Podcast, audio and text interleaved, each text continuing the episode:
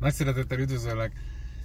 Egy új felismerésemről szeretnék beszámolni, mert nagyon sokat gondolkodom mostanában a, a célkitűzésről, arról, hogy mire is érdemes fókuszálni, és ezzel kapcsolatban a hétvégén majd mindenképpen megosztom a Parajdi Istvánnal közös videónkat, ahol gyakorlatilag arról beszéltünk, hogy tűzhetsz ki anyagi célokat, tűzhetsz ki bizonyos számoknak a megugrását és teljesítését, ahogyan ezt e, mondjuk azt, hogy céges környezetben nyilvánvalóan el is várnák tőled, de ennél még fontosabb az, hogy a képességeidre, a készségeidre fókuszáljál, és e, ezért e, mindenképpen ne csak rövid távú, egy-két éves, egy hónapos, vagy néhány hetes célokban gondolkodj, hanem, hanem olyan hosszú távon is kérlek, hogy elemezd magadat, ami egy képesség fejlesztéséről, készség fejlesztéséről szól, egy új nyelvnek a megtanulása, vagy valamilyen, valamilyen olyan dolog, ami, ami tudod, hogy hasznos a, az ismerőseid, barátaid, ügyfeleid számára és abban elmélyülni, abban még inkább szerezni valamilyen új képességet vagy képesítést. Azonban ehhez kapcsolódóan az jutott eszembe, hogy, és ezen tegnap óta gondolkodom, hogy úgy látom, hogy háromféle ember van, három típusú, aki így a képességeit illetően elkülönül egymástól. Az első kategória az, aki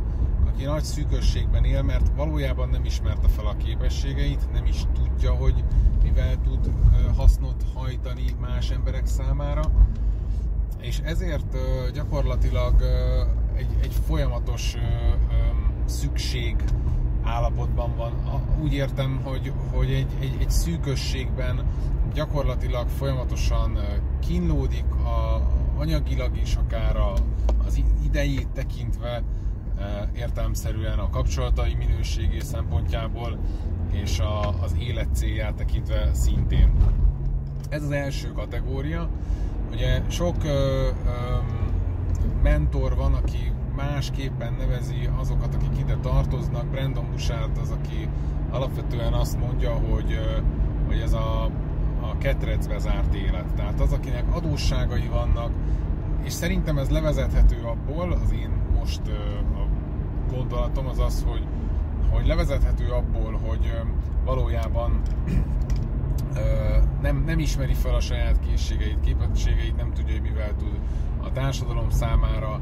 hasznos szolgáltatást nyújtani, és ezáltal egy, egy következmény az, hogy, hogy egy szűkösségben él. A második típus az, aki már sokkal jobban tudja, és tisztában van azzal, hogy ő, ő miben jó, és miben tudna értéket nyújtani mások számára, azonban, hogy, hogy igazából ő egy, egy valójában kiteljesedett életet éljen, ahhoz szüksége van bizonyos paradigmáknak a megszüntetésére. Pénzparadigmákra gondolok itt, arra, hogy, hogy adott esetben elmerje kérni a, a, az árát annak a szolgáltatásnak, annak a, a tudásnak. Ugye ez is egy, egy érdekes dolog, hogy, hogy a tudásért kell-e fizetnünk, nem kell fizetnünk, hogyha már én valakinek tudást adok, valakinek a coachingolásában veszek részt, valakinek valamilyen, valamilyen tényleg aprócska dologban segítek, ami viszont tényleg az egész életét akár újra teremti, az, az, most, az most hova tartozik. És alapvetően ez a típus, ez, kényelmes életet tud élni, mert azt lehet mondani, hogy jóval-jóval több értéket nyújt az emberek számára,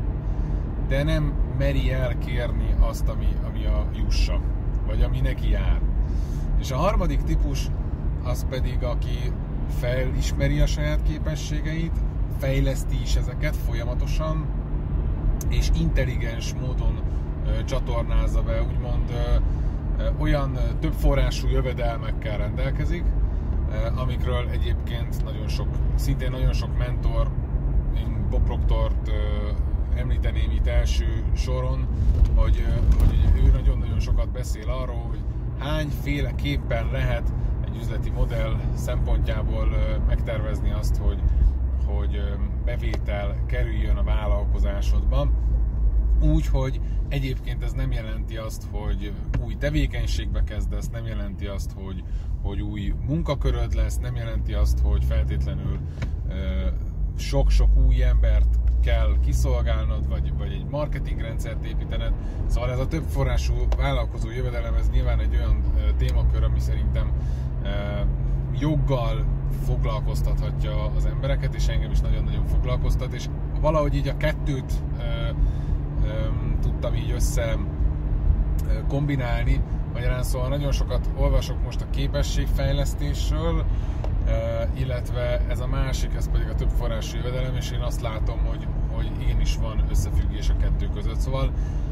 akkor, hogyha te a harmadik kategóriába akarsz tartozni, akkor mindenek előtt fontos az, hogy a készségeidet, kompetenciádat, és azt, hogy miben vagy hasznos más emberek számára, azt ismert fel, és azt fejlesz tovább. Mert hogy ugye ilyenkor sokszor azt érzékelik az emberek, hogy, hogy, hogy ha valamiben nem vagyok jó, akkor ú, akkor arra mindenképpen ö, ö, nagy hangsúlyt kellene fektetni, holott valójában egy csomó más dologban meg te vagy a jó, és lehet, hogy elegendő lenne megkeresni azokat, akik másban jók, mint te, és összekombinálni velük a, a képességeidet, és akkor valami csodát tudnátok kihozni. Hogyha felismered, hogyha tudod ezt értékelni, értékesíteni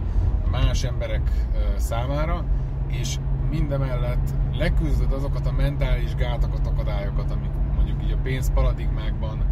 testesülnek meg nagyon sok esetben, akkor, akkor egy nagyon-nagyon szabad, nagyon-nagyon boldog és kiegyensúlyozott életet tudsz élni, amiről a Szabadság Mentoring is szól, úgyhogy nem mellesleg erről szeretnék majd a jövőben is nagyon sok videót, tananyagot és tudást megosztani veled. Köszönöm szépen a figyelmedet, sok sikert kívánok!